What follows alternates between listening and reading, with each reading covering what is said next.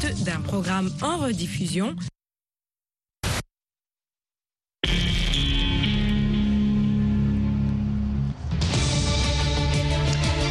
Madame, monsieur, bienvenue. Jacques Aristide dans la capitale américaine. Ça y est, c'est reparti après 4 ans d'attente. La Coupe du Monde de football démarre ce dimanche. Et VOA Afrique se met à l'heure de cette grand-messe du ballon rond.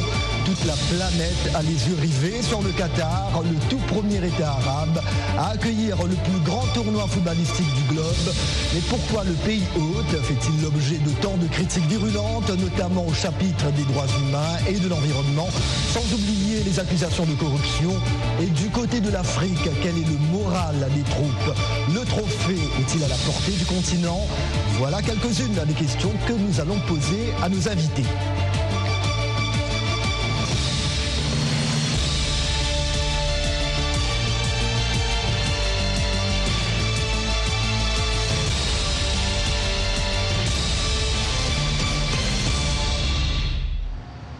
Mille fois merci de votre fidélité à Washington Forum. Entre polémique et contre-attaque, c'est une Coupe du Monde pas comme les autres qui a lieu pendant un mois au Qatar. Sans plus tarder, Yacouba Ouedraogo nous plante le décor de l'édition 2022 de l'événement phare de la planète foot. Des supporters se rassemblent sur le le Boulevard où la statue de la Hib, la mascotte officielle de la Coupe du Monde et les drapeaux des pays participants sont exposés. Doha respire le football avant le coup d'envoi de la première Coupe du Monde organisée dans un pays arabe. Seul hic, le Qatar est sous les critiques des défenseurs des droits de l'homme.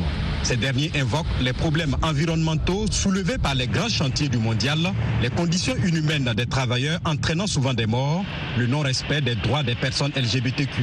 À cela s'ajoutent des accusations de corruption présumées qui auraient entouré l'attribution du mondial au Qatar. D'aucuns appellent au boycott, comme c'est énoncé de bas en Allemagne. Le Qatar utilise la Coupe du Monde pour améliorer sa réputation et se présenter sur la scène internationale différemment de ce qu'il est en réalité. Nous ne nous sentons pas à l'aise à l'idée de nous amuser en regardant les matchs quand on sait qu'il s'agit d'une dictature absolue où l'on ne peut pas y vivre librement sa sexualité sans être sévèrement persécuté.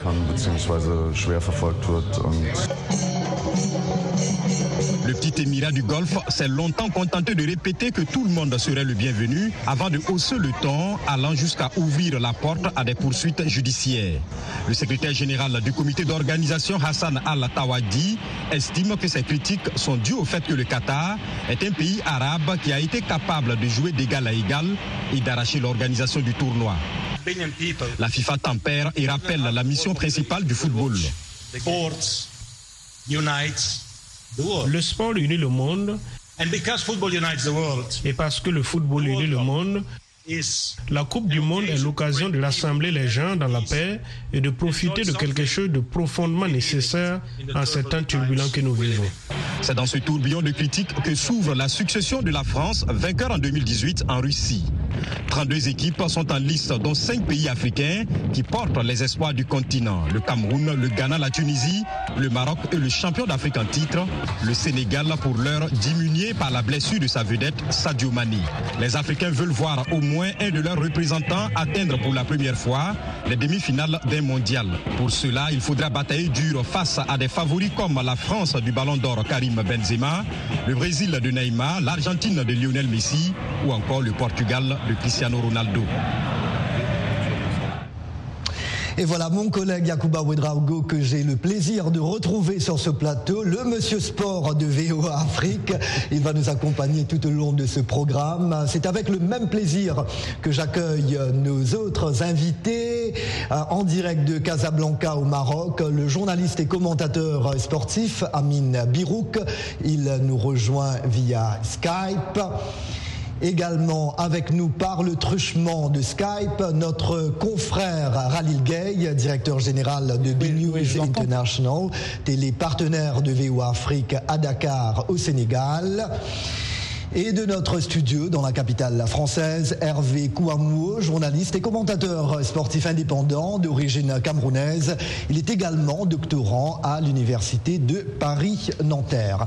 Alors pour Sepp Blatter, l'attribution euh, du mondial 2022 au